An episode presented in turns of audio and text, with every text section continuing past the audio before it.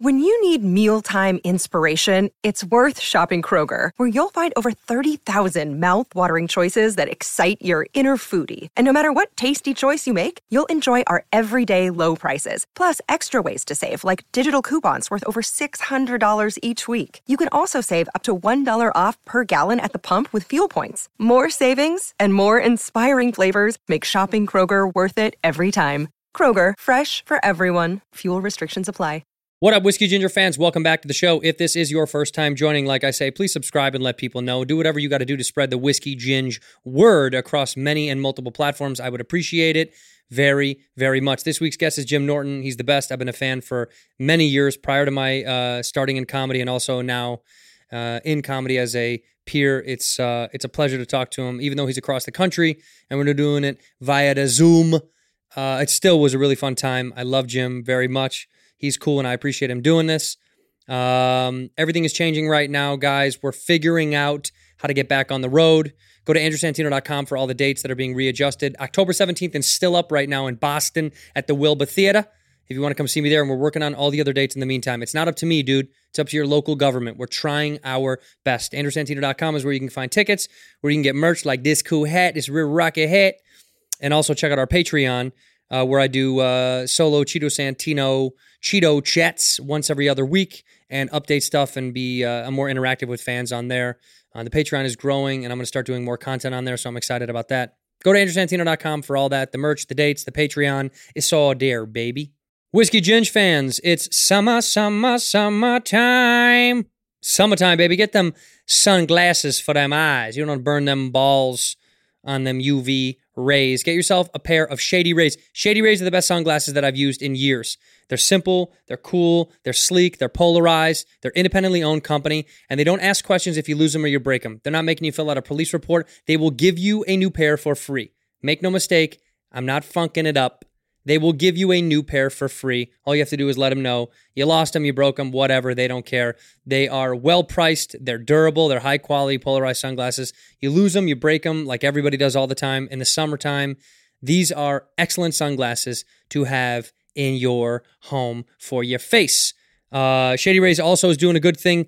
They are providing 10 meals to fight hunger in America with every order placed, and have, they've already provided 10 million meals to this very date. They stand by their product. They have free exchange and free returns. I promote them. I really do like them. I love them. I, I, wear them and I, I really do like them. They're gray sunglasses. Um, right now, use promo code whiskey to get 50% off two or more pairs at shadyrays.com. Buy one, get one free. You can get two pairs of shades for 48 American dollars. Pretty good deal. Go to shadyrays.com. You can find all their new stuff. Use that promo code whiskey for 50% off two or more pairs. It's a good deal. In here, we pour whiskey, whiskey, whiskey, whiskey, whiskey. Oh, that creature in the ginger beard. Sturdy and ginger. Like vampires, the ginger gene is a curse. Gingers are beautiful. You owe me five dollars for the whiskey and seventy-five dollars for the horse. Gingers? Oh, hell no. This whiskey is excellent. Ginger. I like gingers. Ladies and gentlemen, welcome back to Whiskey Ginger. My guest today is one of my favorite people on earth. I say that for all my guests, but I mean it once again today. It's Jim Norton. Jim, thanks for being on the show. Thanks, buddy. I'm happy to be doing. It's, it's funny. I'm I'm happy to be doing any type of podcast or anything because I feel like I'm at least working. Even though when I'm not making money, I still feel like I'm working. So it feels good. Same. Well, you are making money though, huh? Aren't you? Uh, I'm doing radio, yeah, yeah. But I mean, like, even if I'm just doing interviews or other people's podcasts, I'm happy to do anything. Yeah, I feel the same. You know what's so funny is at the beginning there was look, you've been a part of this world for so long as far as in the radio world, the podcast world. So for you, this is kind of second nature anyway, but I've been doing it for like a year and a half and so many people were like, "Fuck this. I don't want to do you know, Zoom stuff and all that shit. And I was like, adapt or die, dude. Like, this is not going to be a fucking three week thing where they're like, dude, it's done in June. We'll be fine. So I'm, I was happy to do it. My only hesitation was comedy shows. I didn't do any, I haven't done any stand up shows. Have you done any of those Zoom shows? No, I mean, I've done a couple of like, they asked me to do that whole comedy gives back thing, and I did Yeah. something for the Actors Fund. But I'm like, it's just got to be conversation. I don't want it to be sketches. I don't want to be fucking doing stand up. I mean, Yeah. it's just it's depressing enough to do stand up in a room filled with people who are laughing. To do it alone in, in a kitchen uh, and hope that people are laughing is humiliating. And I would just Yeah. rather wait to do it. Yeah, somebody was like, "Oh, there's a delay. There's like a small delay, but you get used to it." I was like, "That's not no. It's just not the thing that feeds us as live stand-ups is the fucking immediate response and the feeling. The the waiting for it, I think, kills all the momentum.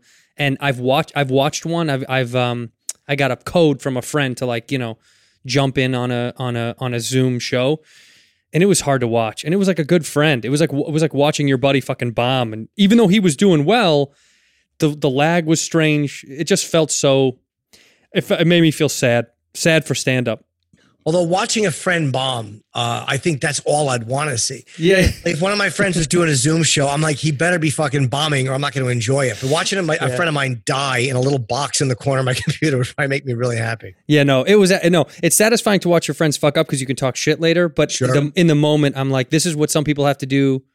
There's just some some comics financially they don't have a choice. Do you know what I mean? It's like some guys are like, no, I need the, I, I have the money. Like, um, a couple of guys just went out two weeks ago. Like, do you know? Is there a bunch of New York guys that are starting to go out again?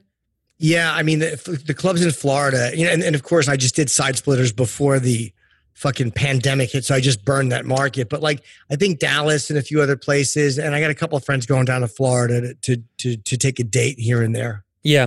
Well, I mean, like Rogan is talking about going to Texas to do a bunch of dates because I think Texas is almost all the way open.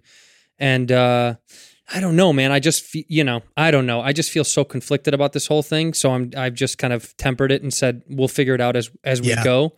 Because I don't want to be that guy. Who, you, you never want to be the first guy. You know what I mean? You never want to be like first to the gate and get all the Yeah. criticism or all the praise. I don't want either of it. I'd rather just stand in the background and wait till it all kind of comes to fruition and then go, okay, cool, yeah, now I'll jump in.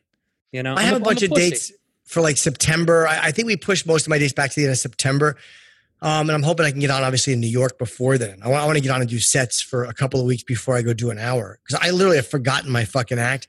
But this is the first break I've taken in 30 years. Like I started in 1990 and I've never taken a month or two off. Never. Like, so this was forced and it doesn't feel that bad because everyone's forced to do it. Right. So when, when we're back and running, I'll go out and do gigs. I mean, I do miss it, but I don't mind the break either because I just, I've never taken one. we're all in the same boat. I guess that's the reassurance that everyone's kind of doing the same thing. So you're like, it's not like you're fall. You know when you feel like you're not if you when you haven't done stand up in a long time, you're like, I'm falling behind. This is fucked up. This is stupid of me. Like I'm in this regard, you're like, no, we're all doing the same shit. It doesn't even bother. It doesn't bother me even a little bit because I'm like, it'll happen when it happens. Um, you just said you were going to do Chip before or after this. I'm yeah. I'm fascinated with Chip, man. Do you? Oh, Is it is it something that you now like? Sometimes people get so obsessed with a character or a sketch or even a fucking joke that a comic does that they like kind of glom onto it to the point when you're like, all right, I I have other shit too. Do people do that now? Yeah, but I mean, it, it's encouraged because it literally is more interesting than anything I'm doing as Jim. Like, I just, I like doing it. It makes me, Yeah. it, it really, like, I listen back to it and it actually makes me laugh because I don't feel like I'm watching myself. It's so fucking stupid. And it's weird. It's like your mind works the same as it does when you're just doing, uh, being funny in other ways, except it's okay to do terrible jokes. It's like, it's, it's a complete freedom to Right. look for the biggest shit jokes. I, it's, I actually love doing it. Um, so I don't mind when people get like a little crazy with it. Um, Well- well, it's we- more fun than anything else I'm doing. me and Bobby show. That's kind of how I feel about me and Bobby have, you know, I do this show by myself and I do Bad Friends with me and Bobby Lee. And Bobby and I were on Cameo because we were talking about how much we love Chip and we were going to do a Oh. cameo for the show. But I just think it's just such a fun, it's a fun way to escape um, the normal shit that we do and Yeah. kind of put yourself in this position to go, well, I can almost say anything that I want because no one's going to say shit about it because it's, it's a fucking character. You know what I mean? Like you don't have to, you don't have to reap any of the negative benefits of it. You know, only the positives. That's exactly it. And it's like with Cameo, like Chip does cameos and I love doing them. And people have asked me to do them, like Cameo said to do. But I'm not, eh, I, I don't, I don't know what I would say as me. Like as Chip, it's just so easy just to be a Right. fucking idiot for two minutes. You can be funny. You can do jokes that suck. It doesn't matter. And that's what they expect. You don't have to be sincere. You don't have to be like, I don't know what I would say as Jim. And I'm not saying I'm above Cameo. I may do them, but I just don't know what I would say as me. I, I Yeah. feel like I, I have more confidence in myself as fucking Chip at this point. Right. Well, I mean, because that's like every comic has that. Your alter ego on stage is someone anyway, right? Like you as Jim now is different than you as Jim to you know to your oldest friend to your to the stage persona. Like there's so many layers to that that exist. But then Chip gets to be whatever it is, and it doesn't fucking matter. Which is I which when I feel like comics for the most part, then they have the most fun and say the most funny shit because it doesn't. You're you're not up here about it at all. You know. Yeah, it's weird. You're right. And there's no agenda to it. The chip, there's never a fucking point. Like I, I, I don't, I never care about like, uh, well, you know, uh, am I making a political point? Am I saying like it means nothing? None of it Right. means a fucking thing. It's just either funny or horribly unfunny or cringe or just humiliating. But it doesn't matter. It, it- none of it matters. It just comes out and it lives as it is. There's very little editing. You know how Isn't it that- is. It's total freedom. Yeah, it's freedom, but isn't that kind of nice to think about? Yeah, I think about that all the time now, especially like as comedy has progressed uh, in the more recent years. You see, everyone's gotten extremely conscious about what they're saying, even if they're like a like a Big Jay or someone who like doesn't quote unquote care about the the political fucking social justice warriors. Subcontextually, everyone does. Every comic does have it in the back of their mind. But what's great with these characters, like to me, that's what me and Bob do on our show is it's a characterization of our relationship anyway. It's all kind of hyperbolized. So I don't give a fuck if we're not making bold, grand statements about something Right. or even taking a position because it doesn't fucking matter. Which is what I we love about Chip. We were laughing about it the other day because I was like, it doesn't. There, you can't assign him to any category, right? You know what I mean? He just gets to like be this whimsical, mythical character, like in a in an old '90s comedy movie when they throw in a character and you're like, where the fuck did that guy come from? it doesn't matter. That's the beauty. It's just this wonderful bit that you get to exist in. I'm, I'm we're very jealous. We talk about it all the time because we're very, very Oh, jealous thanks, of man. it. Would you ever would you ever tour with Chip or no? No, I've done it, it. Chip is exhausting. Like that's Yeah. why it's funny. I started this Patreon because I had talked about doing that for a year. I make no money doing Chip. I make nothing except for Cameo. Right. Uh, and you know, you don't have to get rich doing something, but you want to make something. I mean, this is a job at age 51. I'm not in the hobby phase anymore. Um, but I'm like, I, I, I went out and did a few gigs uh, as Chip, and it's, the tickets sold really well, like a lot of tickets. And it was fun, but I needed to have something kind of structured around it because I wound up just riffing for an hour and talking to the audience. And it was a lot of fun, but it was mentally it was exhausting.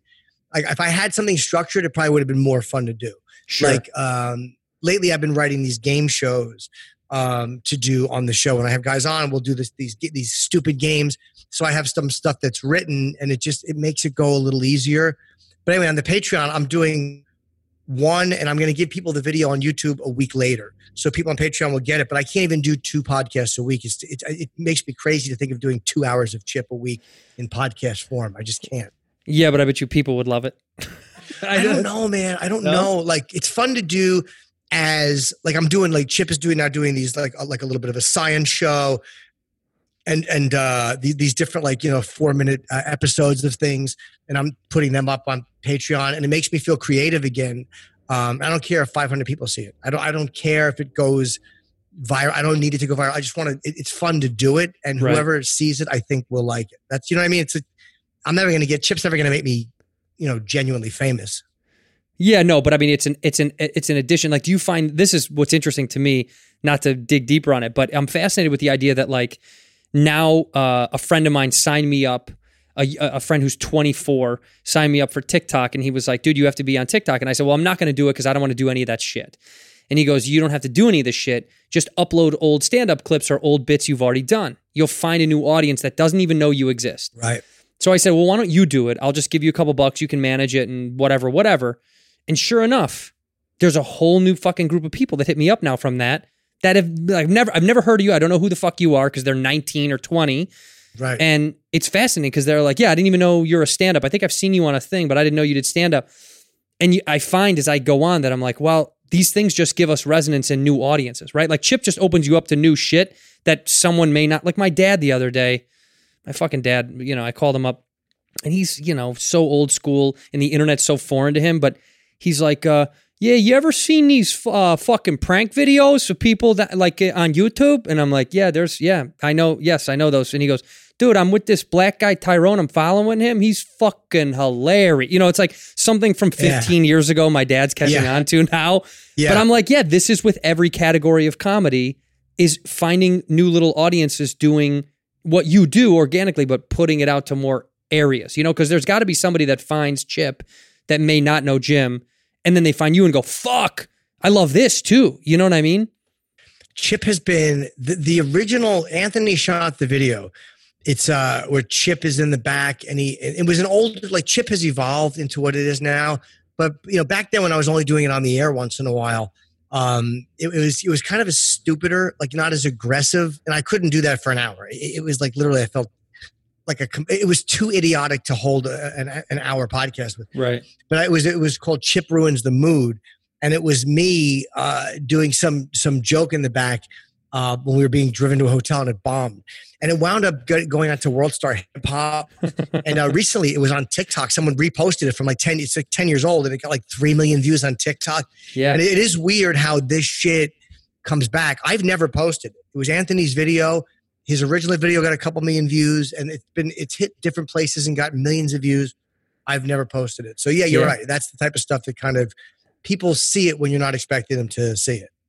it it's uh it's just it's just wild to me to see how many more like new people that thing touches and also because um you know the thing that i'm learning too is like the more people i meet in stand up that i didn't know before that the more i see how many more people are in it that i don't know that are on the come up and all that stuff it's reaching new audience members at different levels now you know like people that just do tiktok now or that just do instagram videos and they get famous from that shit like you you took we have a mutual friend um kelsey cook that used to go out with you on the road. I love Kelsey. Yeah. yeah, she's the fucking best. And uh but oh, by the way, so have you ever played her in foosball? We might have yes, because I know how great she is, and I think on the road we did try it, but I suck at foosball Yeah. against anybody, so I knew I would get massacred by her. But it was more like we both knew it was going to happen. It was just fun to watch her do it. She's great at it. Yeah, it's like a, watch to watch her embarrass him. She asked, she's asked me three times to do before the pandemic. She was like, "Come on the show, come on the show," and I was like, "I'm going to," but genuinely, I was like, "I just, I know I'm going to get fucking beat and be embarrassed." And the only way is to just laugh it off and go, "Yeah, no, it's fun." But I'm such a competitive asshole that inside I'm like, I don't want to fucking lose this thing this bad. Yeah. It, it, it doesn't matter who it is. It's like I don't want to get whooped on fucking, t- you know, on YouTube because it, because I know she's so good going into it with any sense of confidence would just be like, what a foolish fucking endeavor. But I, that's what I was curious. If you guys went out on the road, if you ever, if she ever took you and took you out and was showed showed off her skills. Yeah, I think she did, but I think I said I would like to try it. Um, I hate foosball, so just to do it with someone who I only played her because she's Kelsey and she's so good at it. Um, you know, but it's a weird skill. That's why I love it. It's such a bizarre. It's like being like, hey, like, what are you good at? Well, I'm really good at putting fruit on a hat. Like, you know, it's just some bizarre skill that almost nobody you know has. Like, she's the only person I know who plays foosball either poorly or well. I don't know Right. anybody else who plays it other than the occasional thing in a bar and she just happens to be. But it's also one of those things where you can stand out doing that, like because Yeah. she's a funny comic and and and she's a very likable person and a good personality. You can actually do something with that because no one else is doing it. Yeah, no, I feel well. Eh, I feel like there's a ton of comics that have little secret skills that they don't really divulge to people unless they're it's someone on their inside circle. Unless it's like her, where it's it's something to brag about. Do you got a little thing that you don't really talk about that you're good at? No. I mean, I, I actually do. I know I exaggerate things I'm bad at and pretend I'm okay at them. No, Right. if, I, if I was good at something, uh, uh, you would have heard about it fucking in, in 1994. I would have talked about it. Well, because I like I, I like keep I like for some reason I'm I'm super open about certain things and then super private about others. Like I I'm a huge I'm an avid golfer. I fucking love golf. I never talk about it. I, I play by myself. I played by myself yesterday. I play by myself. I don't really talk about it. It's one of those things where it doesn't in my old head when if when you first start a comedy, you get into this world of like, well, I don't want to mention anything that other comics could a make fun of, Sure. and and b it could be like a, uh, a, a put me in a category somehow. You want to you almost like want to stay open enough to be like, I'm just funny. That's all you know me as. yeah. And so oddly enough, I feel like a lot of comics, at least in LA, do this. They hide they hide all their uh, all their successes anyway. Like no one wants to see you in a nice car, so you hide it from people, or no one wants to know where you live, so you're like, yeah, yeah. blah, blah, blah." But at some point, you start admitting that you're okay with it. Like now, I don't give a fuck. People know that I do rich white guy shit. Like I want to join a country club and golf. I don't give a fuck anymore. I'm over it. Yeah, like I worked sure. hard. I want to. I want to do it. But I used to be so embarrassed to be like, yeah, I want to. I want to golf at a country club every day. I used to be so self conscious. Now I'm like, I, I don't fucking. Why do I care? Why would I give a fuck what other people think? Yeah, I would. Own, I would love to golf at a, comp- a country club just because it's exclusive. Like, Yeah. just because that would make people nauseous to hear it. That's why I would love to do it. Like, I, I don't. You know, I like chess. I mean, I love chess. I have a, a, a kind of an obsession with chess players. Uh, I've been playing my whole life. Um, I'm not great at it. Like, I, I'll never be great. Like, I, Right. I'm always going to be good. Um, and I'm an average player. You know James Altucher? Um, Yeah, love. Yeah, yeah. He and I, I know him since fourth grade. We went to school together when I was a kid. Oh And I remember what a great player. He used to murder me at chess as a as a in- as a child. So uh, I'll never be a great player. Like I'll, Right. I'll never be as good at 51 as he probably was when he was 15. Do you guys? You guys? Were you guys friend friends as kids? Do you, or were you just we knew went to school other? together. Yeah, we were in grammar school together, and I, yeah, I know James my whole, my whole life. I mean, uh, or again since fourth grade. Um, he's a really really interesting guy. But I remember that was one my thing that I remember about James is he was such a he was always an interesting guy, um, and, and him being a great chess player. Um, Yeah. Yeah, he's, admire, fa- but I'm he's fascinated by fascinating. those guys. He's fascinating, man. Following him is uh, following him online. It it makes me go uh, whenever I post like a, a, a a fucking fart joke and I read like I read what he wrote and I'm like, yeah, that's why he's a genius and I get paid to be a jagoff. You know what I mean? Like when you write something stupid on Twitter that you think is fun, then you see someone write something funny and profound, but also have like keen perspective like he does. It's it's almost fu- infuriating because I'm like, oh god, that's what Twitter's for for someone like that, not for me to write a fucking a, a, dick joke again on Twitter for the thousandth fucking time. You know?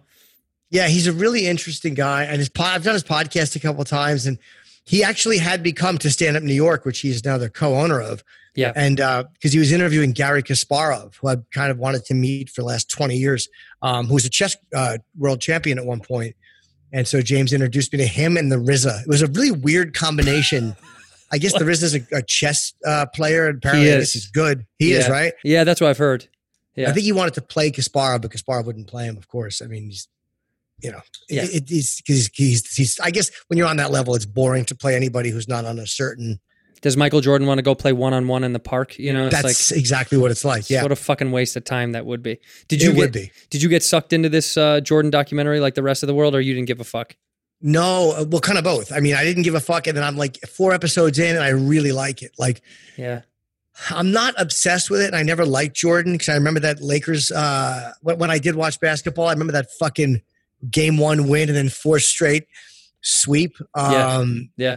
So I, I never liked Jordan, but uh, the documentary is really good, and uh, I, I'm enjoying what I'm just. I can't. I can't binge it the way I can something else. Right. Well, I'm as a Chicago kid, for me it was like uh, Oh yeah. you know, the thing I the thing I loved anyway. But I fell out of love with basketball kind of around that after that era. I didn't really like uh, what's your sport of choice now? I watch UFC, and that's like the only thing I watch. Really, that's it, huh? Came from interviewing athletes. Yeah. Like, you know, it's funny. Joe back in like 2005 would bring guys to the Ultimate Fighter on the show, so we always had exposure to it. But I think from the when we started interviewing them, and I was fucking, I was like, fuck man, like I like these guys so much. They were all so humble, and they were they're murderers, but they're nice guys. Like Yeah. Liddell, I think was the first big name fighter I ever interviewed, and he couldn't have been nicer. I'm like, this guy's a killer, and he's friendly, and he's got like basketball players, baseball players. Half the times they're dicks, like they don't want to talk to fans, and these guys are all amazing and and nice and humble. So I kind of fell in love with the mentality of these fighters, so I started watching the sport. What do you think that is? You think that's a cultural thing that a lot of times these basketball players or football players or baseball players that it's culturally cool to not be cool sometimes in those scenarios? Like, do you think it's a cultural thing that's taken over? Because I, I feel like it never used to be that way. When I was a kid, even though it's always been a forced hand for these guys to do press conferences, a lot of time they just sucked it up and they did all the right things. Now it's almost like it's cooler to do the Marshawn Lynch thing where you're like, thanks for asking, I'm not going to answer. You know, it's almost like a, Yeah. it's almost well more well, well respected to just tell the media to go fuck themselves. I mean, I don't, I don't. Why is it that UFC guys tend to be more? They're just they're oddly more polite for some reason when it comes to these interviews. I don't know why. Well, part, part, a couple reasons that my guess. One, and again, I have to credit Joe with this observation, is he said that they're they're like stand-ups in a way where, and this is his observation, is that because comedians bomb, he said that these guys get tapped in the gym all the time. Like they're always you, you're getting put in an arm bar, or you're sparring and a guy's choking you, or a guy's put. So there's always some reason where a guy's making you tap, or a guy's get a better position than you. So he said you're always being humbled Right. so you kind of remain a little bit more grounded. Um, and I also think a part of it is that you know shit rolls downhill, and Dana is like that. Like Dana talks to people. Dana will always stop for fans. Um, he never seems like you wouldn't know that Dana's got four hundred million dollars when you you know what I mean. So Mhm. he acts like a regular dude. He talks to fans. He's always cool to stop and take a picture. So I think that they see that, and it's kind of hard for them to be dicks when the head of the company is is cool. That's true. I mean, it's, yeah, when the faces of it are like that. I mean, when, when I've gone out with Joe, uh, and we've gone to do, you know, he's taken me to UFC with him, and it is wild to sit there and watch how, um, how ch- kind of chummy it is, for lack of a better term. Like Yeah. Dana will come around, we would go to the gym together, me, Joe, and Dana, and work out and talk shit. And it sounds disgusting to say it, but like he just treated me like a peer. I'm still a human being. Of course, you want, you would think so, but at a higher level, I'm sure, you know, uh, Adam Silver, the commissioner of the NBA, isn't going to fucking want to talk to me. Do you know what I mean? It's just like, what do you do? I'm a, st- I'm a, I'm a stand up who tours and I do podcasts. He's like, okay, great. I, I gotta go. This is Yeah. fucking, I'm not going to waste my time on some six, one white podcast comedian kid. Fuck out of here. no. So I just feel like the, the culture is very like, um, friendly and it's, it's extremely like, and granted, I do have Joe as my ticket into those things. So that's a different perspective, but Yeah. for some reason, all those guys are they're they've that could- you you could be right. It's like they get that they feel that denial, that that shitstorm that comics feel of being in a fucking Motel Six after doing five shows and getting paid a quarter of what you thought you were going to make at the beginning of your career, and Yeah. knowing you're going to have to drive another twelve hours to get back from fucking Nevada. I think those things are kind of like getting tapped out or getting. Quite frankly, getting your the shit beat out of you too. I'm sure when they take a fucking loss, that Yeah. does something for the head too. You know, the not the physical exhaust, but the mental wave. I mean, you you've been in a fight when you were a kid. When you lose, it sticks with you for like four days. like you you keep replaying it in your head over and over. You know, like do you remember your do you remember the first time you got fucking beat up? You know, I remember, I forget my last, the last real fight I had. I was probably, I was still a kid, like in Yeah. grammar school. Um, and I remember, I don't remember if I won or lost. Um, I don't remember. I just remember I, I probably lost. And the guy, the kid who beat me, I wound up shooting himself years later. Um, in, Well, so you won. You won. in the long yeah. run, yeah. He was, a, he was a buddy of mine. I really liked him, but we would fight a lot. He was kind of crazy. Yeah. And uh, I just I hated the, the it wasn't even being beaten up that I was scared of. It was the embarrassment of being beaten up. Yes. Like it was the the humiliation. I don't think it was being punched. It was just the I don't the anticipation of being punched much more than the actual punch. Right. The physical hits uh, for some reason goes away once you're in the middle of it. It's Yeah. this it's uh you also realize and I've had and I've had talks with uh a few UFC fighters that say the same thing that like if if a fighter says that he's never been scared that he's a liar. Like everyone has Yeah. the same instinctual thing where they're excited. Maybe they're they're more adapt to it than you and I, but they're all still a little bit nervous slash scared slash anxious to like get it going because the physical violence I don't think is as scary as all the other fucking things that go into it. You know, like I like Yeah. I was always in a fight for me, and I probably the last couple of fights were in college because I was a bonehead and hung with fucking idiots that always wanted to get in trouble. But f- the last couple of fights made me realize how bad I didn't want to fight because the aftermath, even if like I didn't lose or get punched that many times, I always felt like such a loser. Like I always felt like a fucking like who was that? Right. Who, who was that for? Well, you know what I mean? Like, and it was always over some bullshit. It's usually either a girl or you said something to me drunk. I don't think there's anything. I, I don't think there's any other reason that people fight outside a professional fight. It's just like Yes. drunk or a girl. That's uh, there is no other reason. You know? Or, or road rage is a big one. Sure. And I watch so many of these videos where guys get shot or one punch and dead, where a guy gets hit and he and, and he cracks his head on like on the thing that keeps your car from rolling at the end of a parking space. Right. And all these random ways. And that kind of makes you when you see enough of that shit, you're like, that's how it happens. Like Right. you don't always get punched and get up. A lot of times, like who the fuck wants to eat through a straw for eight weeks?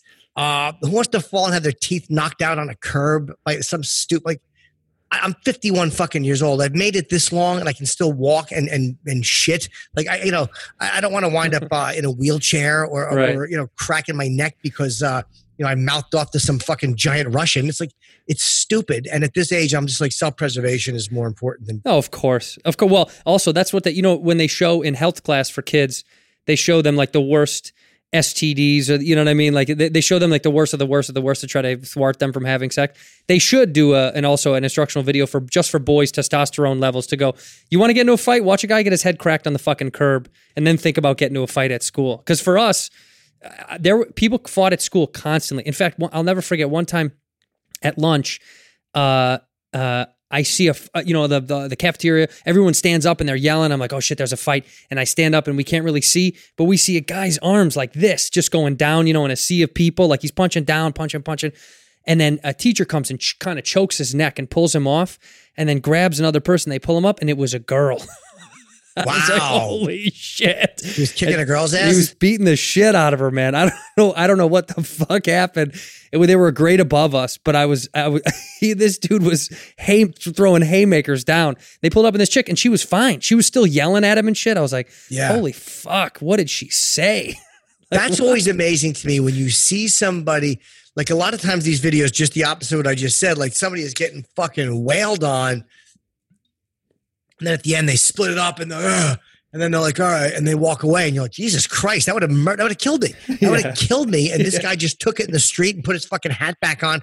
So yeah, it can go either way. Yeah. Um, but I, I watch so many of those crazy like accident videos. It does fuck with you. It, Oh, does fuck with you. Do, do you get into these uh, YouTube rabbit holes? Uh, now the pandemic has made me watch more YouTube bullshit than I think I've ever watched in my entire life. And I'll find one fucking thing and I'll get sucked in it for like three hours. And then my wife is like, "You've been watching these kind of fucking whatever video?" Like I watched this kid, uh, um, uh, this Logan Paul kid. You know who this is? You know, Yes. who, yeah, Sure, And I got talk- sucked into his like YouTube world of friends and all that stuff, and then his buddy's girlfriend, and she's a porn star, and then that, and I kept falling down this rabbit hole, and I find how how easy and quick it is to get like obsessive about wanting to know what's going on with these people. Do you fall into these fucking holes?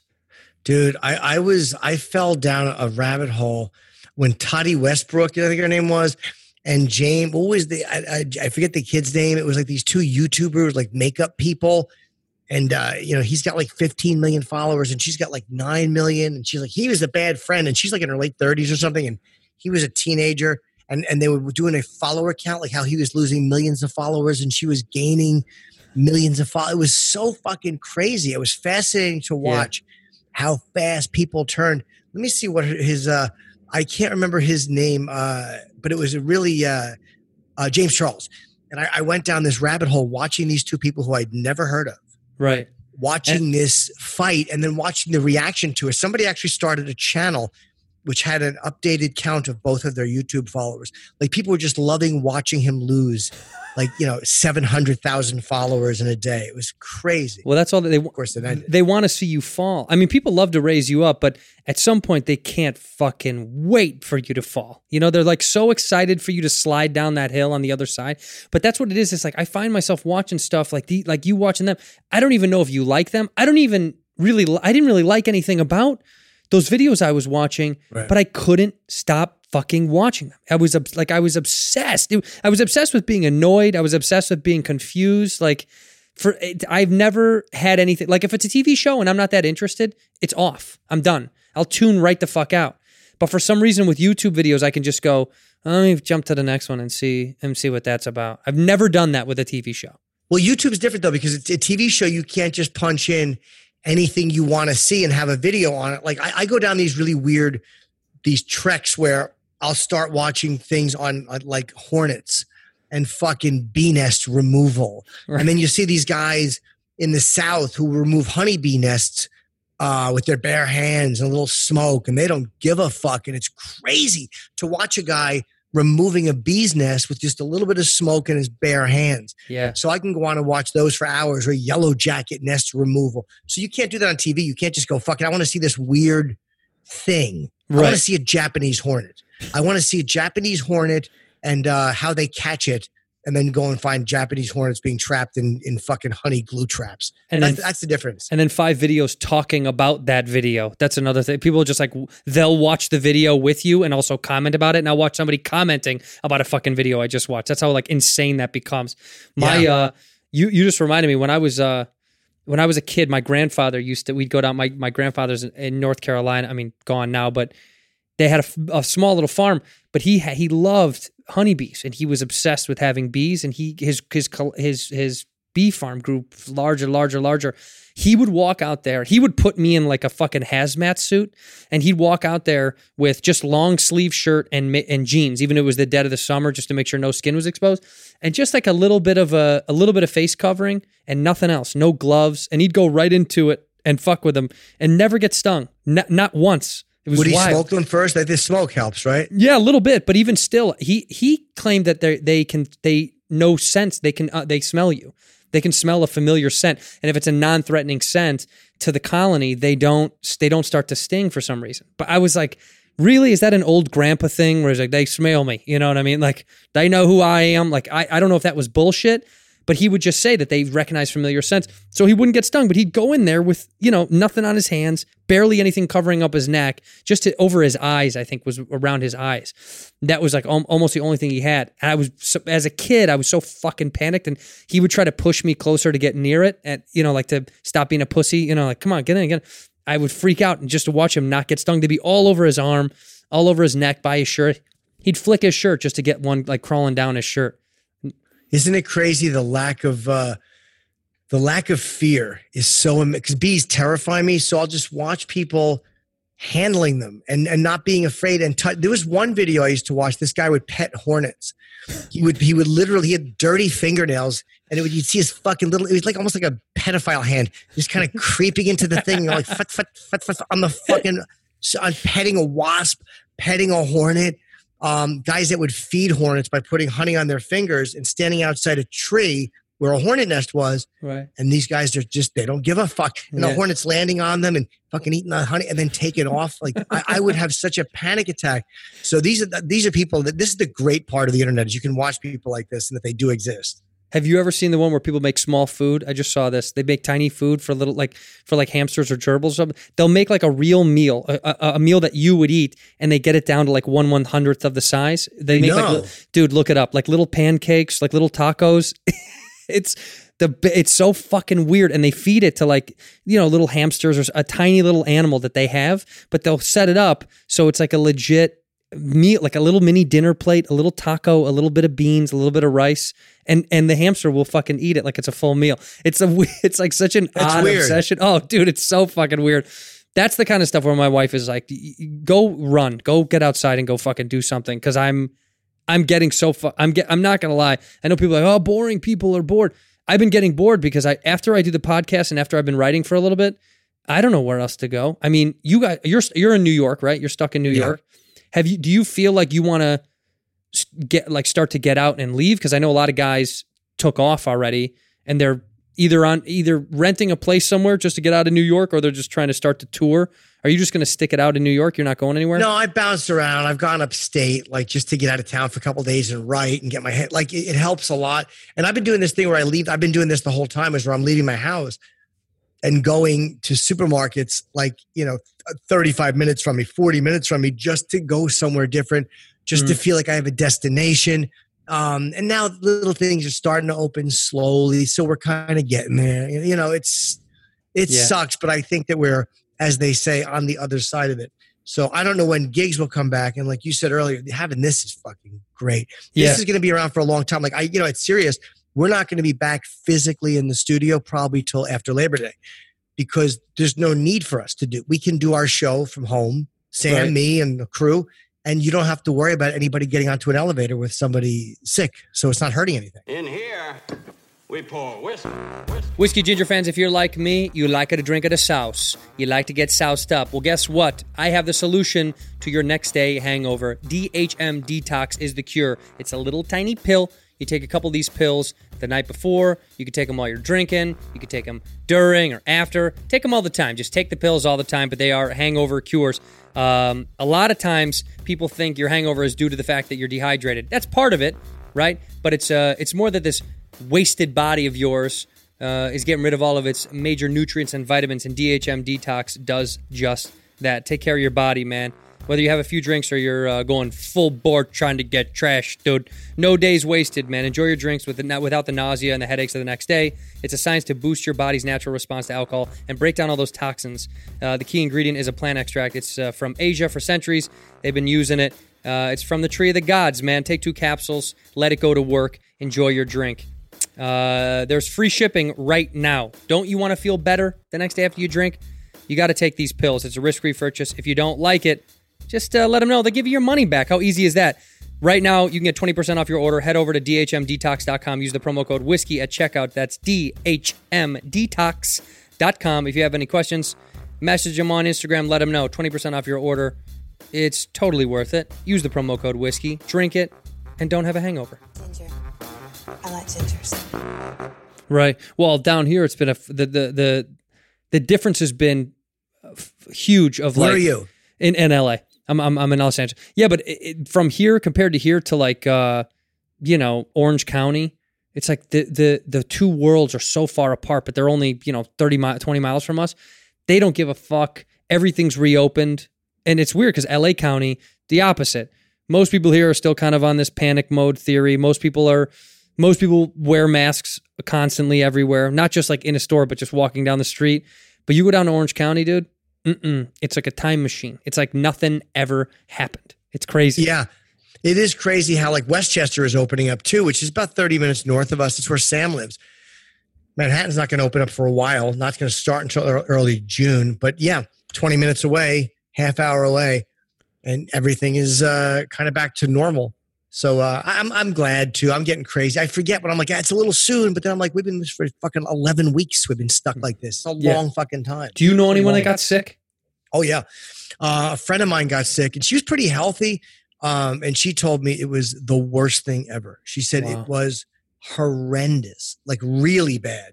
Um, she immobilized for a while, extremely sick, couldn't smell, couldn't taste. And then I talked to a couple other friends who had it, mild symptoms, some not, you know what I mean? I, I talked to a few people that kind of had it on all levels, but I don't know anybody who died. Yeah, no, me. We don't know any either. Well, we had a we had a family friend, a young college kid who was a water polo player, like in phenomenal shape. You know these fucking kids. It's unbelievable the way he he called his mother and was like, "Yeah, I can't taste anything. I can't smell anything."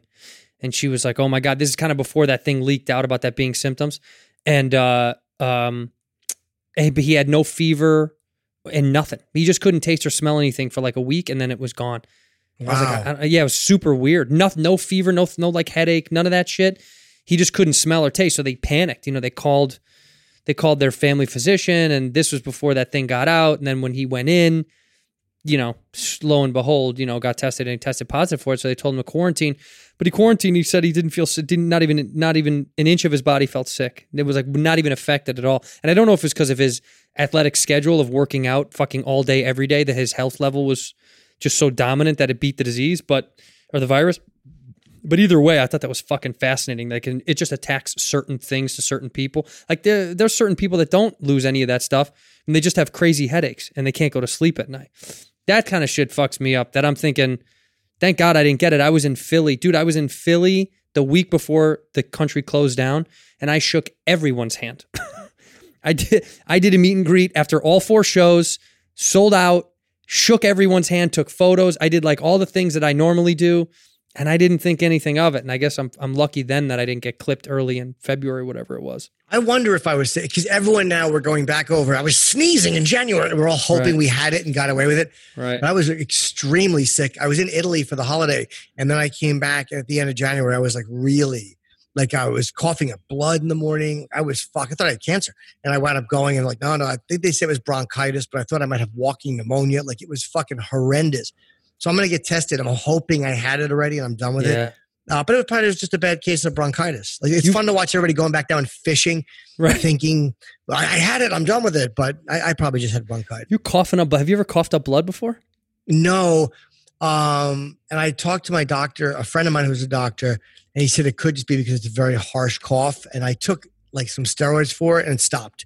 Like whatever it was went away. And um, I got chest x-rays and everything. Um, Did you ever smoke? No, I quit in 2001. Um, Yeah. and I- and I checked it and uh, it went away as soon as I took the steroids and the inflammation went down. Um, it was fine, and then the, and the bronchitis went away and I was good. That's like uh, you know, when people say they're like, "Oh, I think I already had it." Like, I'm fine. It's just, it's like, first of all, you don't fucking, you have, we have no idea if you had it unless you got tested for it.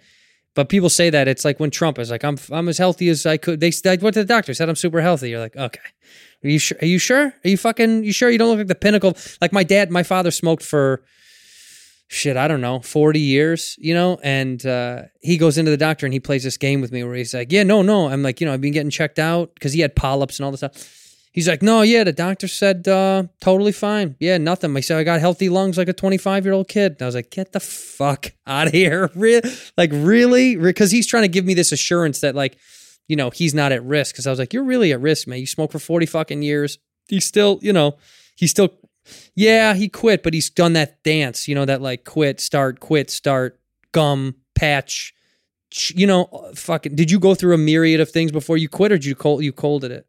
I had a really weird moment of clarity and I had one more cigarette. This is when I was on the Opie and Anthony show. It was in 2001, December 7th of 2001. And I wound up smoking a, my last parliament. It was at WNEW in New York. And I went down to the comedy cellar that night. I had sets and um, Estee, do you know Estee who runs the comedy Yeah. cellar? Yeah. And I, she had quit smoking. And I was like, yeah, I'm trying to quit. And you could still smoke in the cellar at that time. And she goes, come with me. And she took me and she walked me down to Bleecker and, and walked me into CVS and, and helped me, uh, showed me what the patch. She's like, you Right. got to do the patch. So I did the fucking patch. I did the whole program, craved. I was crying. Me and Colin, me and Colin quit, had an argument like two weeks after I quit. And I was sitting at the bar crying. Like I was such a fucking disaster. It was like detoxing from a fucking drug. I- Right. dude, I was such a mess. And um, the patch, I was getting the nicotine, so I had to keep going. What am I craving? Because I'm getting the nicotine. So I realized it was the whole oral fixation, and I got fat too. I got really fucking fat. Uh, after a while, I put on like 25 pounds.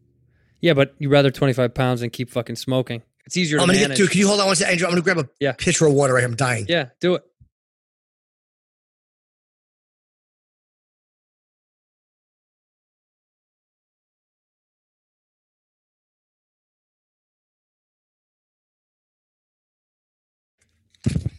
Yeah, so so Estee really helped me, and I just never smoked again. And uh, it's weird. Do you, do you ever smoke?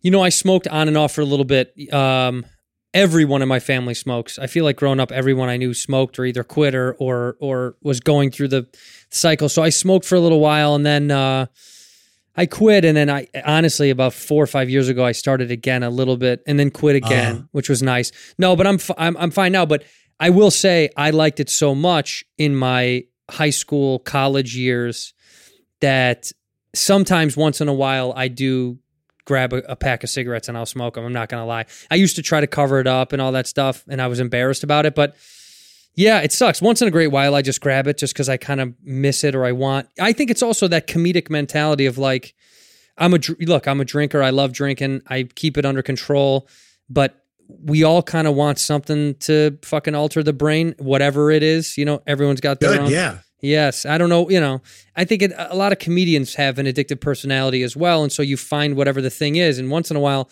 when I get in a rut, I'd like to grab a pack of cigarettes because it helps me kind of focus on something else other than whatever's going on in my mind. So I haven't done it in a while.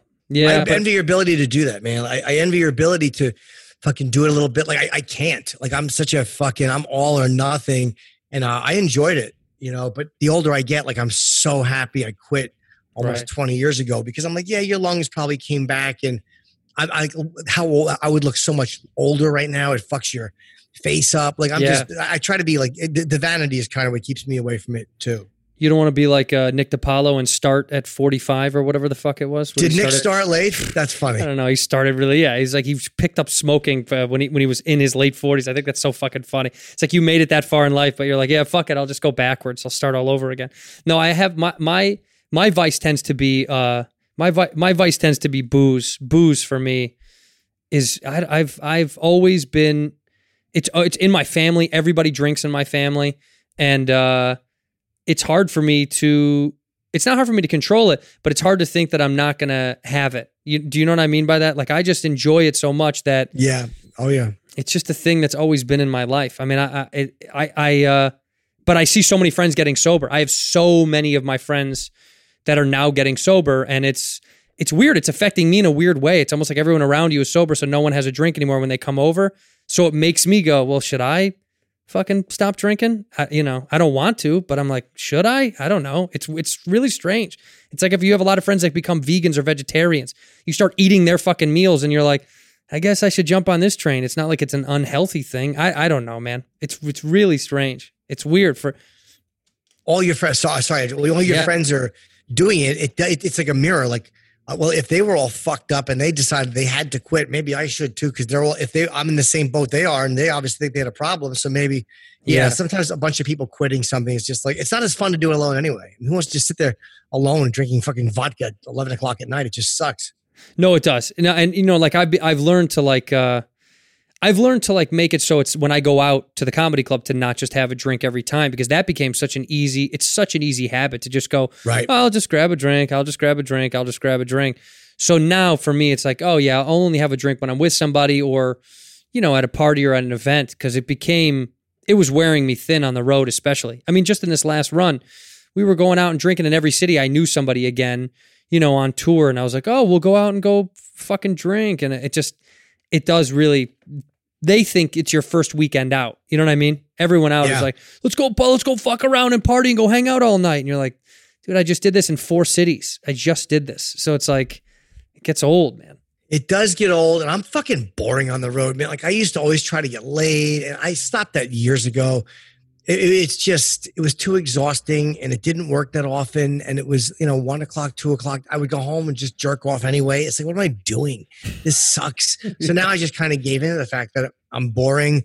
I'm on the road. I do the shows. I literally go right back to the hotel. I don't do a fucking thing when I'm on the road. You don't go out to eat after a show? Oh yeah, maybe I'll go out to eat. Yeah, sure. Yeah. If I have a uh, like, that's why it's important for me to have somebody on the road with me that I like. Like Kelsey was a fun person to hang with. Like we would go out to eat, and she was a cool person to to to hang with and talk to. And like, you have to get along. It's just as important for me to like somebody's act as it is to I, I have to like them as a person because Totally. you're spending weekends with that person. You're driving from one city to another with that person. They got to be somebody who hold a fucking conversation or who has an opinion on something. You know, you have to have somebody on the road who doesn't suck as a person because you're gonna go crazy. Yeah. Otherwise, it's a fucking nightmare. That's why I I uh, I, I bring I bring uh, my friend Chris O'Connor, who's uh, just moved to New York now, but he's because him and I get on so well that it's like. Shit, even if he was bad at comedy, I still might ask him to come. I mean, he's great, but even if he sucked, I'd be like, "Ah, he's such a fucking good hang. I don't really give a shit anymore." You know, it's it's one of those things where that's such an important. But I've learned to be more boring on the road. Like when I'm with him, and he's out trying to talk to girls and stuff. I, I I can play the wingman game, but I do have a, a limit. I used to not. I used to just do it and just keep playing along until the time came that you know either he's gonna get laid or we're gonna go somewhere else and whatever. Now I have like a 15 minute. If it's not fun, I'm like I'm out of this fucking bar. Like I'm gone. I'm like if it's Yeah. over, it's over for me. I don't feel like wasting that time of you know pretending to talk to this girl he's trying to fuck that I don't give a shit about again. You know? Yeah, yeah. Or when you were trying to get laid on the road, you'd be in a, place and there was all these local guys resentful that you were talking to somebody that they knew, and it was just I don't miss any of it. Like I No. really, you know what this is, all, but uh, the longer, I mean, you know, again with I think I got my first laptop in like 1999 or 2000 or 98 maybe. So the fact that you can now watch movies on the road, you have Netflix. There's more to do than there was when I first started. Yeah. Yeah, the first 10 years I was in the business, there was nothing to do on the road. You would just, you know, you would drive to the gig and when you were done, go to a diner or try to get laid. That was it. Right. That's so funny. Yeah, that, that- to think that there's no fucking internet. Internet saved my life on the road. When you when when we're back up and moving again, are you going to be flying or are you going to be afraid to fly? Like a lot of people are kind of nervous. Are you just going to go to drivable gigs? You know, my first gigs back, I think, is the Wilbur in Boston and uh, Foxwoods in Connecticut back to back. So those will be driving probably early October. I'll start, but I'll fly. If I have to, I will. Um, by that point, like what are we in June now? July, August. If, if I if I can't get on a plane in four months, you know, I'm not that. I'm not. I'm not really a germaphobe. I'm just kind of being fucking careful. Um, but no, yeah, I'll fly. Yeah, same. Well, uh, I'm playing. Uh, you got to give me advice. I'm playing the Wilbur for the first time in October, and I'm crazy nervous about. It. I'm also hoping that they'll open up those theaters again uh, to full capacity. That's been my other thing. Uh, Is it going to be fucking seat space, seat space? I don't like. I, I was curious how they're going to work that out, but I've never played it, but I want to play it so fucking bad. I'm excited. I'm October's my first time, and I'm nervous just because it's a little daunting. You know what I mean? It's like it's a big, it's a big theater for my first time doing something like that in Boston. It's a great game. I mean, Boston's my favorite market. It's one of those, um, and I, I haven't done the Wilbur in a few years because I shot the two specials. Uh, two, two, two recent ones I shot were up in this place called um, Somerville Theater, Hmm. uh, which was right outside. It's the same market, and it's Boston people who I love in this old theater, uh, which is a movie theater. So I, I was not burning that market. Um, his original room was called the Comedy Connection, which was fucking amazing. Like it, it was like a, a box. It was a, a square box with like four or five hundred seats in it. A perfect comedy club. Yeah. Everything about it was with the stage was centered perfectly. It was black, so there was no distracting nonsense. I mean that that's one of the best places I've ever worked. Um, the Wilbur's the theater. It's it's nice. yeah. Um, and the crowds are awesome. But uh, you know, it's hard to say anything will ever be better than the Comedy Connection. was that was that your historically is that your favorite club that you ever played on the come up? Was was a comedy connection? One of them. I mean, you know, when you look at that, or fucking uh, the uh, Stress Factory in New Jersey, I loved so much. Yeah. Uh, Comedy Cellar, but that's not a headline club. So I guess just headline clubs. Stress Factory in New Jersey and uh, Comedy Connection might be two of my favorites. Well, do you did you still do the factory or no? Yeah, yeah, yeah, I do. Um, because Vinny, you know, like I remember, I remember Vinny before he had that room. He was just a stand-up, and he was booking this place uh, called Poor Billy's. Vi- Vinny was booking a place called Poor, which was like a fucking weird sports bar, giant sports bar that had comedy. And I remember I was booked to do it with Bobcat Goldthwait, and I was so excited to be working with a big celebrity. But then the LA riots broke out, and he couldn't fly out of Los Angeles. So I think I got to work with Charlie Barnett that week. You know who Charlie Barnett was? I, I know the name. Yeah. he was uh he was a, a black comedian and and uh he, he passed away of AIDS. He was uh, I guess he would do drugs, but he was a very very funny dude. He did street comedy in fucking uh, in New York. He would like go to Washington Square Park and do all this just no microphone uh, comedy. And he's kind of a legendary guy. Uh, he was in a movie called DC Cab. If you've ever seen DC Cab, No? I'm, no, no, I'm gonna watch it though. he was in that.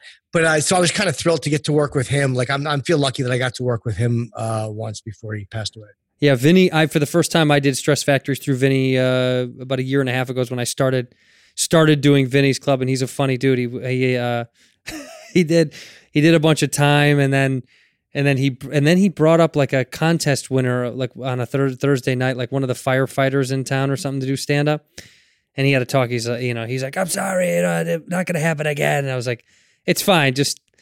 You know, the firefighter doing 25 fucking minutes before the I show. know. I was like, what? Was this Connecticut or Jersey?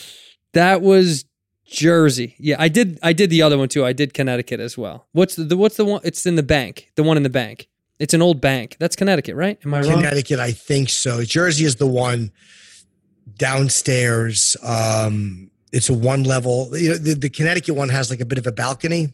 That's right. Right. Right. Right. Right. Right. There was yeah. This one there's no bell. It's uh, down the street from the the church and all that shit. Yeah, I know that. That was the Jersey one. Yeah, the Connecticut one. I did that one in a bank. It's like an old bank or something like that. It's really weird with like a with like a super vaulted ceiling. But yeah, no, Vinny. Vinny's a good egg. I like him. He's just uh he makes me laugh because he's he's a, once you're a comedian, you're always a fucking comedian. I don't give a shit if you're a club owner. It's never gonna leave. It like won't leave his system. You know what I mean? Like he has to do something performance art wise, and also he loves talking shit about other comics. That's like his favorite thing. Yeah, and I and I love Vinny. Like I know Vinny again since probably 1990. Oh, oh he's all okay. He's all I know Vinny. Uh, Vinny is the one who told me that Kinison died. That's how I found out Sam Wow. Kinison died. I went to Vinny's house and we were going to do something. He lived down the street from me. Um, and he's the one who told me, so whatever that was.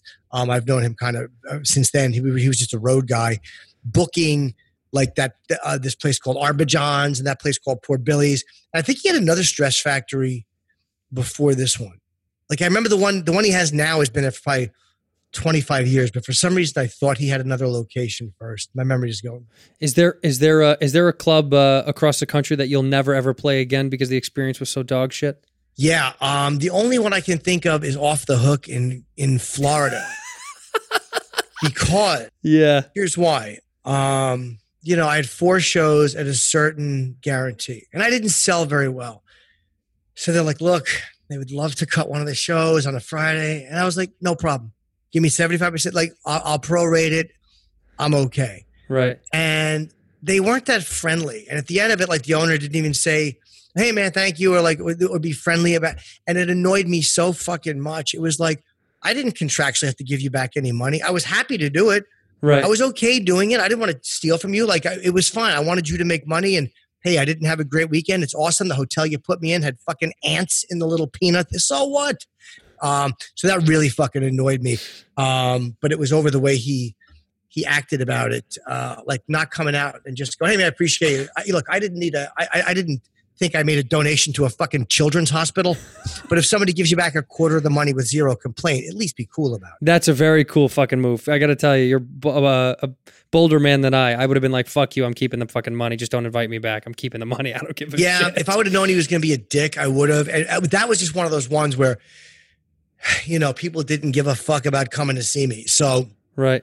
if it's a club I've done a bunch, like, you know, in Side Splitters, I've had amazing, all sold out weekends. Last time I went down, it was good, but there was seats open on the late shows. But, you know, I didn't give anything back because I've had great weekends there. It's just one of those weekends through where it's, eh, it's okay. Sure. Um, you know, but if it's a shit weekend, I'll, I'll offer money back. I'll give money back to, to a few clubs where I'm not selling crazy because you also don't want to fucking price yourself out. Like they'll always Right. have me back because I'm reasonable. Like I, I don't think that I'm going to fucking command Chappelle money. You know, um, if I sell great, you bonus me. If I sell terrible, I'll usually give a little bit back so they have a, a good taste uh, for it. You know. That's really not. I mean, that's a that's a way of thinking that I think it's uh we should probably take some notes on. I just I never think about it. I just if if I w- it didn't sell well in a market, the guilt and the shame and o- the embarrassment so overwhelming that I almost don't want to talk to anybody. I'm I just sit in the green room. I'm just polite to the to the server. I'm nice. I over tip and then I just go back to the hotel with my tail between my legs. That's like usually. I just get embarrassed. I'm like, oh fuck, I, I fucked up. I don't know what happened. It's just weird. uh it's like a kid, you know. It's like a, it's, it's. You feel like a little kid again, like you let down somebody, and you know, like the staff doesn't give a shit as long as you're nice. But I, you know, I don't look them in the eye sometimes. Like, like I'm like, They're when they're getting they're putting their when you see a fucking waiter on the late show putting his fucking civilian clothes on and you're like, oh, I suck. I fucking suck, dude. I'm sorry. yeah, it does hurt. It's really, it's really, and also the the the the biggest tell of all, if if a staff likes you, regardless of how well you filling out rooms, is if you can kind of catch this moment when a server's bringing a drink and they look up and they smile at a joke that they've that you they hear. That makes my fucking heart glow. Like if I can catch their eye doing that, like laugh because they, even though they heard, maybe they heard it last night and they laughed again or they're looking forward to it. I'll sit in the green room and like visually remember that fucking moment. I'll like loop it in my head, you know, to combat it against the guy who's sitting on the other side of the room on his phone, not not even looking at the stage, you know. You know, it's funny. I've, I've done a lot of gigs with uh, with Attell, just you know, at the Comedy Cellar, and we've done the road together. And when you watch a guy like that, like Dave is so good to the staff. He's so generous with everybody. He's so giving of his time, and he's just he's a really good dude. And I'm like, if this guy who's funnier than any of us, and if this guy can be such a fucking great dude, and and, and be so generous with his time, and be so giving to the who the fuck am I? Yeah. Like if if if the, like really if if Attell, who who's is is more brilliant than anybody working, I think, and that's you know big deal. A comedian likes Attell. What else is fucking new? But I mean, if a guy on that level of, of doing what what we do can be nice to the staff, I would ever have no reason to be nice to them. Like who the fuck Yeah. am I? You know, No, so true. watching a guy like that, I, I toured with him and Brewer, and we did and, and Burr for a while. It was called the uh, Antisocial Tour, and I remember we went to the uh, Pentagon, and then we went and did this Wounded Warriors thing.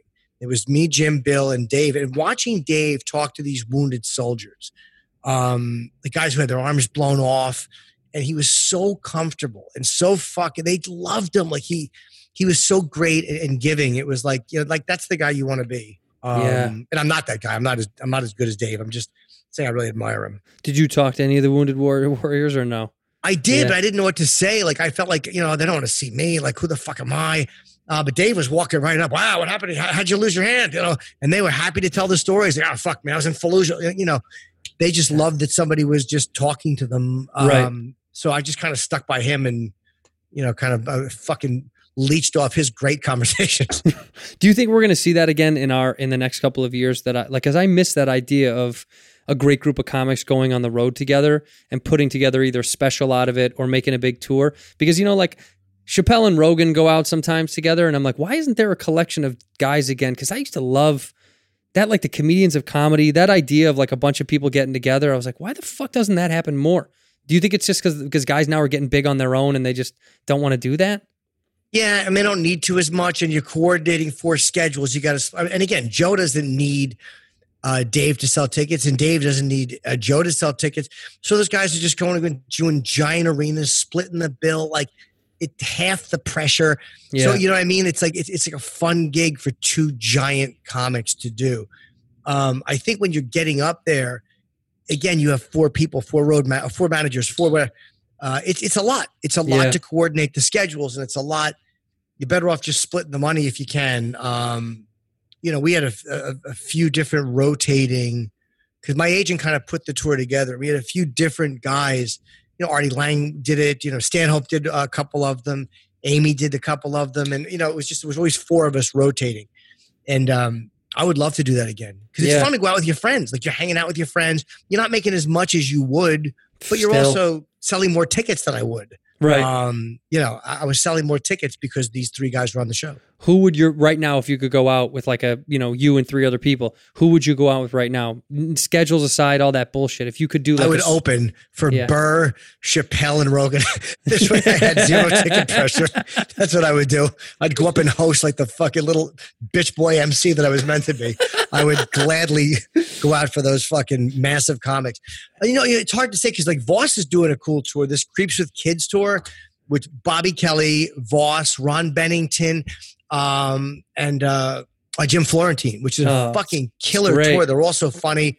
That's the level I want to do. So whoever wants to go out, like, Yeah. um, I would love to do more stuff with Dave. Um, again, he doesn't need me to sell tickets. I need him more than he needs me to sell tickets. Um, you know, I've gone out with Stanhope and not often, but I love Doug, so I would, I would love to do stuff with him Yeah. you know, yeah, I mean, I know him for, I guess, fucking, we met at the Vale Comedy Festival before Aspen. And I've told that story a, a lot, but we, we shared a room. Um, and I remember how much he loved Mitch Hedberg. That was my first impression of Doug was that he just talked about Mitch Hedberg. Like that was the first time I heard a, a Hedberg was from, from, uh, from Doug, but he kept all his possessions on his bed. Like, I just love how nuts Doug is. Um, and he's so brilliant and funny. And, uh, he's, so he's a guy I would love to do stuff with. Well, I hope uh, I hope those things come back because I fucking I, I miss the idea of as a comic you know, of, of being a fan of comedy my whole life. Being a comic, it's gotten so um, individualized. Now people kind of go out. We don't see each other as much anymore when the when the tours are heavy. And I think the separation is so people are really you're out for your own shit, which I understand. This is the game that we're playing. But I would love to see something like that. So I'd kill I'd kill to see. Uh, you'd be great on a tour like that. Like you and Stanhope and Attell would be fucking. That would be fun to see, man. And come Yeah, to we LA. did that. We we did a few of those. Uh, I forget who the fourth comic was. I might have done one with Dave, Doug, and Artie, and, and me at the Borgata. I think we did the, the four of us uh, on one. Uh, what, what's the word? Uh, not ink. Ink. Uh, I can't. I, I would never know this word. When something is born, not uh, when it when it the the uh, incarnation. In- am I right? incarnation. Incarnation. Yeah, yeah. Uh, whatever word I'm looking for, I can never grab that word when I need it. Um, but w- on one um, version of that tour. Yeah, we I did a show with Rogan at the Borgata, and it was so fucked. People are so fucked up and out of their mind that a guy came on stage. Joe Joe let this idiot come on stage because he had stacks of cash in his backpack, and he was like, "I want to give money to to to your fans, Rogan." And Joe was like, "Go ahead, throw it out to the fucking crowd, dummy. If you're gonna be a dummy before we kick you out." And he's letting this guy throw money in the crowd. He goes, "Come over here." He gets him on stage. And Joe's making this guy empty out his backpack because he's being a hotshot showing off. And he he threw out like 10 grand out into the audience, just fucking throwing it away like an idiot. And Joe was like, "Yeah, go more." I have video of it. I was I'm from the side. He Joe's like, "Yeah, go ahead, dummy," because the guy's like, "You- "Do you really want me to?" He's like, "Dude, if you're dumb enough to give away all your fucking money, go ahead and do it." So he's throwing out ten grand.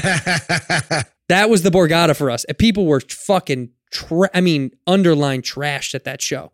They were fucking lit. I mean, we I played casinos before, but it was that was a, a fucking party, man. That was a uh, it was it was tough It's because I went out. You know, I go out, I open for him. Usually it's me and Ian Edwards or Tony Hinchcliffe or somebody opening for Joe, and we switch. You know, first show, second show. But holy fuck, that was a tough crowd because they were fucked up yelling the whole time, man. I mean, they were just screaming. Yeah, sometimes that happens, especially on a late show. Ugh. Um, it, it, you know who I would love to work with again? I, I, I toured with Dice for three years. Um, you know, somebody else in Dice. Like I love working Yeah. with. Uh, yeah, he, he's probably the most fun I've ever had on the road was with him. Uh, there was no pressure because it was all Dice's fans. I was unknown at the time, so just working with him and like you know getting to stay in nice hotels. That's probably the most excited I've been in my career. Was the three years I was with him. Yeah. Well, I hope it comes back soon, dude. I hope to see. Uh, hope hope we're back soon. Hope to see you out in LA soon. Um, I thank you for doing the show. We end the ep- we end the show the same way. Uh, you uh, go ahead and finish it with one word or one phrase to close us out uh, to end the episode. So go ahead, one word or a phrase. Chip Chipperson. In here, we pour whisk, whisk, whisk, whisk, whisk. You were that creature in the ginger beard. Sturdy and ginger. Like vampires,